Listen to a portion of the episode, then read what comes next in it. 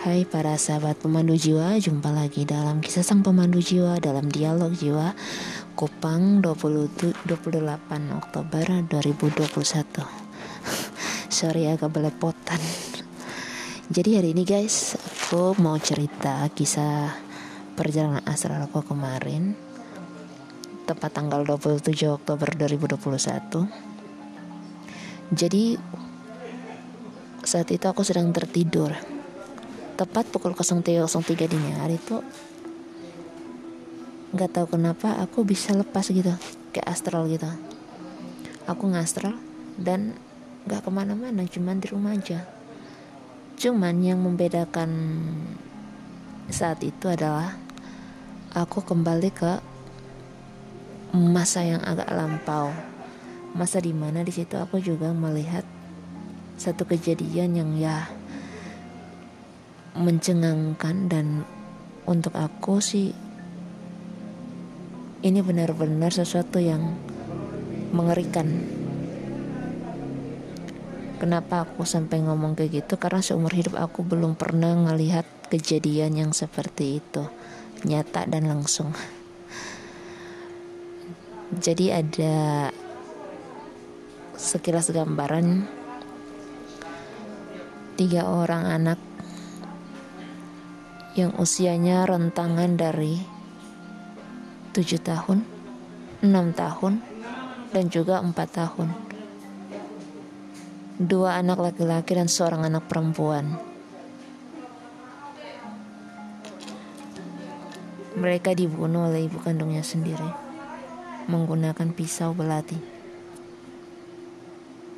Jadi saat aku keluar itu aku ngelihat kayak ada ramai-ramai gitu di rumah aku Terus yang anehnya aku sendiri yang menyaksikan gimana pembunuhan ekstrim itu terjadi. Jadi si ibu ini kalau aku ngelihat dia kayak orang yang stres, kayak banyak pikiran, kayak psikopat gitu. Dia nggak ngomong, dia pakai baju gaun putih, dia bukan bisa belati, rambutnya lepas panjangnya sampai sebahu. Air rambutnya air loh lurus. Dia belah tengah rambutnya dan itu menutupi wajah jadi aku nggak terlalu ngelihat jelas muka yang si ibu ini. Tapi aku ngelihat bahwa dia membawa dua orang anaknya yang sulung dan yang kedua seorang laki-laki dan perempuan ke sebuah ruangan dan si anak bungsu dia tidurkan di satu tempat tidur yang berhadapan tepat di depan tempat duduk aku. Jadi anak-anaknya ini kayak kayak kena bius atau gimana karena aku ngeliat tuh mereka nggak ngerespon sama sekali kayak diajak ngikut aja. Si ibu ini membawa anak laki-laki dan anak perempuannya itu ke satu ruangan. Di situ dia dudukkan seorang anak perempuannya di satu buah kursi yang agak kecil gitu kayak agak rusak gitu. Yang anak laki-lakinya tuh kepalanya dibenturkan ke tembok. Bagian belakang kepalanya tuh dibenturkan ke tembok. Sampai pecah. Dan setelah itu dia ngambil tuh belati dia tusukkan ke perut anak itu. Beberapa tusukan. Si anak perempuan menangis tapi menangisnya tuh nggak histeris menangis dalam dia. Mungkin dia terguncang. Setelah dia membunuh si sulung giliran anak yang cewek lagi. Itu juga dibunuh dengan cara yang sama. Aku tuh waktu itu nggak bisa ngomong apa-apa cuman ngeliat karena aku seperti disortir oleh seseorang, seperti di, dijaga oleh seseorang yang dari awal tuh dia ngomong kayak gini, cukup kamu ngeliat, dengar, tapi nggak usah nyambung, gak usah ngomong apa-apa, cukup ngeliat dan dengar aja, nggak usah ngelakuin apa-apa. Rekam pakai matamu, dengar, simpan pakai telingamu. Itu bahasanya jadi aku cuma diam terus aku ngeliat ke arah si anak bungsu itu. Si anak bungsu itu tertidur dan dia kayak lumpuh gitu. Aku ngelihat dia berusaha untuk mengangkat tangan kanannya untuk meraih sesuatu yang ada di atasnya dan saat aku nengok ke atas ternyata dia tuh kayak ngeraih sebuah cahaya putih yang ada di atas anak itu. Tapi belum sempat uh, dia raih mamanya itu keluar bawa dengan dua orang anak yang udah meninggal tadi kakaknya itu yang mayatnya itu dibaringkan di satu di sebelah kanan satu sebelah kiri. Jadi si yang kakak sulungnya sebelah kanan kakak perempuannya itu di sebelah kirinya dia. Dia dia tengok tengok ke kiri dan ke kanan. Sedang ibunya tuh pergi ke ruangan yang tadi dia melakukan aksi kejinya itu dia ambil belatinya. Terus si anak ini matanya tuh kayak berkaca-kaca sedih terus dia spontan ngeliat melirik ke, ke arah aku dan bilang giliran aku. Itu bahasanya.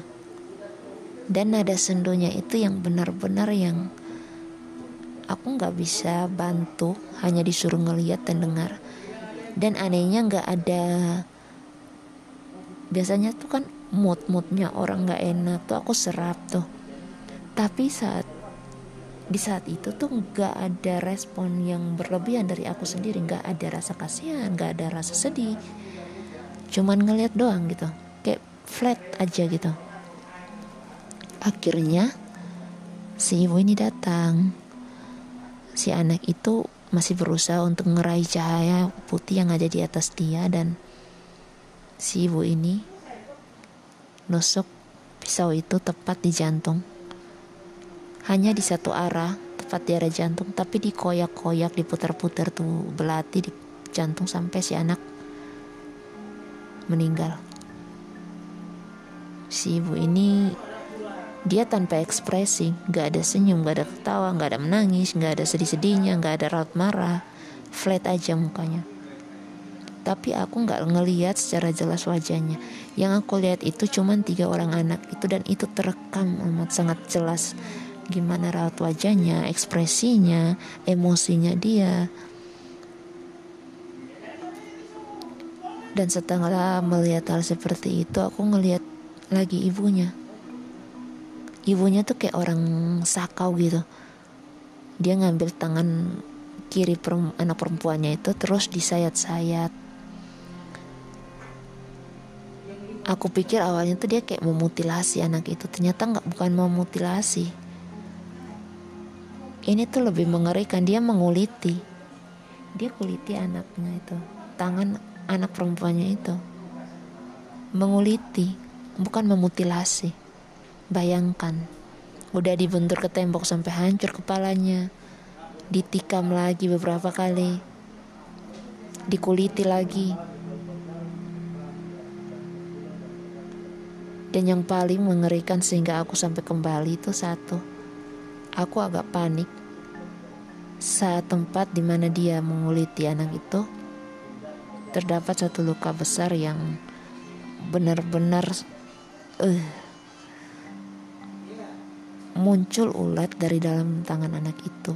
Muncul luka-luka muncul ulat dari tempat yang beliau kuliti itu bau menyengat tiba-tiba masuk ke dalam rong indera penciuman aku dan sumpah baru kali ini aku ngasal dan se ekstrim ini di waktu yang benar-benar. Karena aku nggak tidur selama beberapa minggu terakhir. Dan tiba-tiba dikasih yang kayak gini tuh kayak wah kacau nih nggak tidur lagi tapi setelah aku ngelihat kejadian itu aku kayak ditarik kembali untuk kembali ke tubuh. Gak usah lama-lama di luar gitu. Aku kaget bangun. Cuman yang anehnya indera penciumanku masih melekat kuat.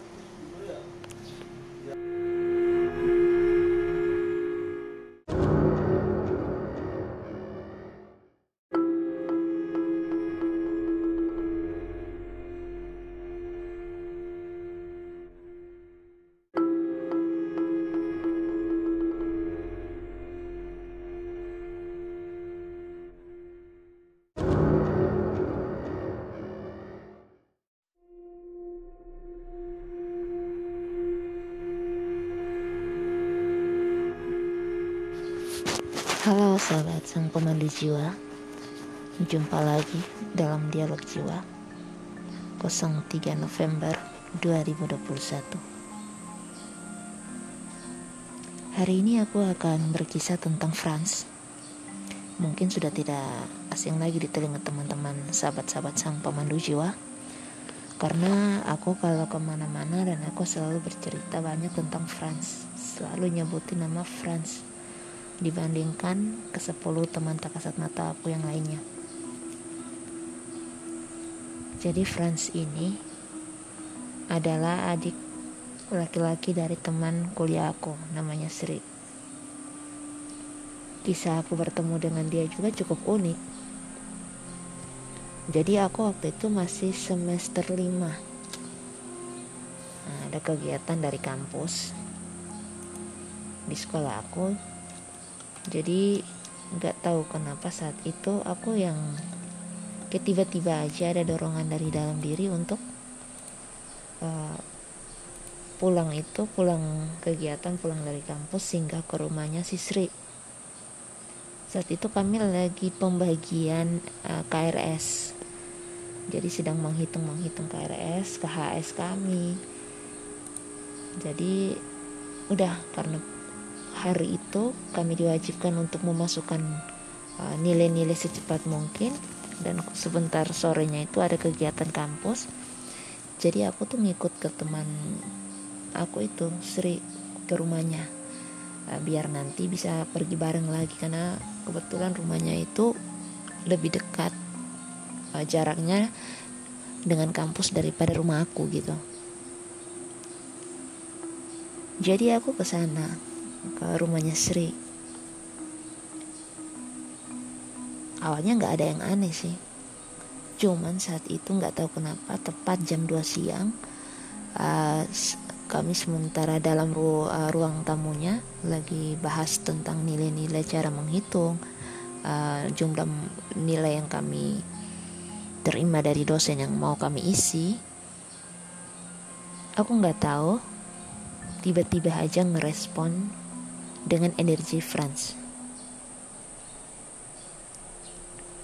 Jadi karena ruangan tamunya itu berhadapan dengan matahari terbenam, jadi agak gelap. Kalau di jam-jam itu agak gelap remeng tuh. Dan pada saat itu nggak tahu kenapa aku secara personal aku ngerasa energi seseorang yang bukan manusia kayak ngitarin aku gitu.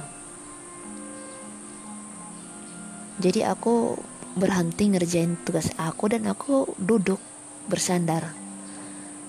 Duduk bersandar dan aku coba manggil itu siapa?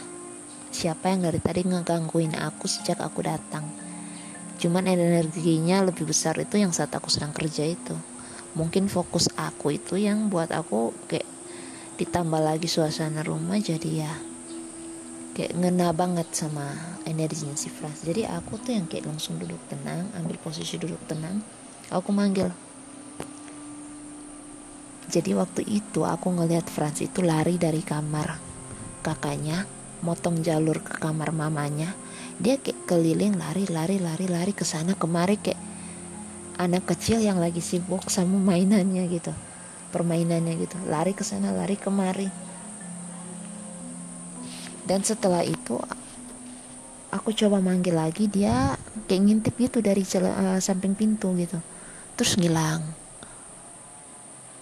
Aku yang kayak gitu tuh spontan aku marah. Soalnya aku lagi sibuk kerjain barang aku yang sebentar mau dikumpulin. Tapi digangguin kayak gitu tuh aku juga kesal ya. Jadi aku manggil teman aku Sri. Saya aku bilang kayak gini Li coba manggil mama kamu. Aku ngerasa rumah kamu tuh ada seseorang di sini yang secara tak kasat mata ngejaga rumah ini. Selama aku ke rumah kamu nih baru hari ini aku ngeliat dia gitu. Aku juga belum terlalu jelas laki-laki ini siapa, anak kecil laki-laki ini siapa gitu. Terus dipanggil lah mamanya Sri. Waktu mamanya datang, aku yang kayak minta teman-teman untuk beri aku ruang dengan mamanya aja gitu sama Sri untuk bicara dan teman-teman menghargai itu. Kebetulan kami waktu itu satu grup sekitar enam orang tujuh tujuh orang tambah dengan aku. Jadi kami bertiga duduk di ruang tamu aku Sri sama mamanya dan aku ngomong. Jadi aku panggil mamanya Sri itu mama. Jadi aku bilang mama di sini nih ada anak laki-laki. Dia usianya tuh kayak masih ya belasan gitu. 19-18 tahun. Tapi badannya tuh kok kecil banget gitu. Laki-laki punya lesung pipit rambut keriting kulitnya sawo matang gitu. Dia pakai celana setengah uh, di atas lutut setengah sama baju kaos. Pakai sendal jepit terus lari-lari ke sana kemari. Jujur ini aku lihat tuh bukan manusia. Soalnya kalau manusia tuh kok teman-teman aku nggak nggak ngerespon gitu. Cuman aku doang. Uh, aku jelaskan seperti itu supaya mereka ngerti. Terus mamanya tuh yang keheranan. Siapa? Itu itu baik atau enggak gitu. Terus aku nanya lagi. Oke aku coba manggil dia sekali lagi. Waktu yang ketiga kali aku manggil aku manggilnya pakai lagu anak-anak lagu pertama yang aku nyanyikan itu balonku ada lima. Mungkin terdengar agak lucu tapi merespon energi dia untuk lebih mendekat ke arah saya.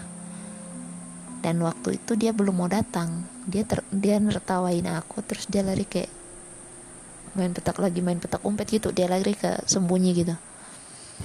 Terus akunya yang kayak oke okay, dia belum mau ngerespon. Jadi aku manggil lagi pakai lagi lagu You Are My Sunshine. Dan lagu itu sedikit memancing dia datang. Nah, sedikit memancing dia datang. Dia tiba-tiba nongol depan pintu tapi belum mau mendekat. Kayak masih takut-takut gitu. Terus aku lagu nyanyi lagi lagu boneka abdi. Lagu yang ya mungkin kalian sudah dengar dalam film-film horor tapi itu kayak lagu anak-anak ya. Aku bukan nyanyi lagu boneka apinya aku nyanyinya kayak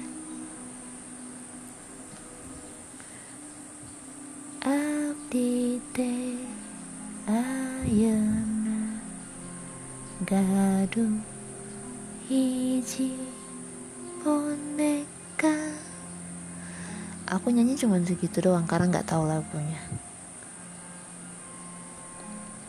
Dan apa ya dia kayak senang aku nyanyi lagu-lagu anak-anak buat dia. Dia mau datang tapi seperti sesuatu yang nggak tahu ya dia kayak ragu-ragu atau takut nggak tahu tapi dia belum mau mendekat gitu. Tapi dia udah mulai selangkah demi selangkah tuh maju untuk kayak penasaran gitu sama aku aku nyanyi lagi satu lagu yang bikin dia benar-benar sampai mendekat ke aku. Twinkle twinkle little star. Dan itu baru aku nyanyi ayat segitu baru sebaris. Franz nongol langsung di depan aku. Dia langsung datang. Bayangin lagu Little Twinkle Twinkle Little Star yang bisa manggil dimancing dia sampai depan aku. Dan dia tuh yang kayak seneng banget sama lagu itu. Jadi aku tanya nama kamu siapa? Katanya Viandi. Dan itu nama itu yang aku sebut ke depan mamanya dan mamanya spontan langsung nangis. Mamanya ngingat bahwa itu adalah nama yang pernah dikasih ke calon anaknya yang meninggal. Jadi mamanya cerita kalau si Franz ini uh, dulu dia pernah hamil baru sebulan terus keguguran. Dan anaknya ini yang Franz ini dia kasih nama anak ini Viandi dan aku yang kayak wow baru sebulan loh dalam perut mamanya tapi anaknya udah segede ini di dalam alamnya gitu. Dan dia kesenangan waktu mamanya sebut nginget dia tuh dia kesenang banget. Terus dia ngomong kayak gini aku di sini loh mama. Aku setiap hari di sini loh. Akhirnya mama ingat aku katanya kayak gitu. Udah lama aku di sini. Udah lama banget aku jagain mama aku jagain kakak jagain papa. Hari ini untuk pertama kalinya mama sebut nama aku di depan aku dan untuk pertama kalinya mama ngingat aku. Gitu ucapannya. Dan setelah itu ya aku panggil teman-teman aku aku kenalin mereka. Aku bilang ke Franz nama aku. Terus aku bilang ke dia kamu mau pesan apa ke orang tua kamu? Uh, mungkin doa atau apa yang kamu minta?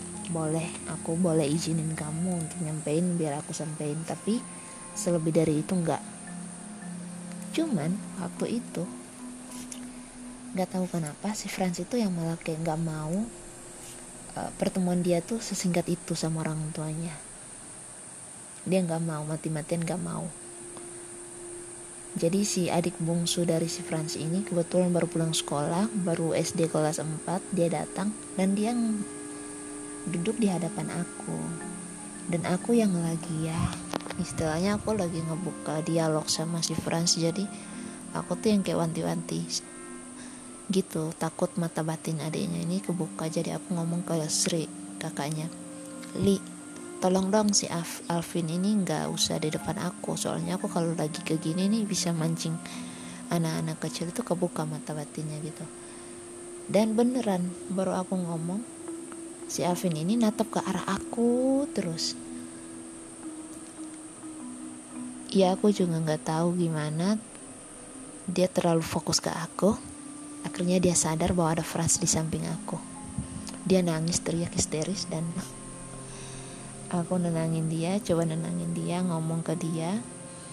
Dan aku bilang ke ini ke Afin bahwa ini kakak dia, gak usah takut gitu.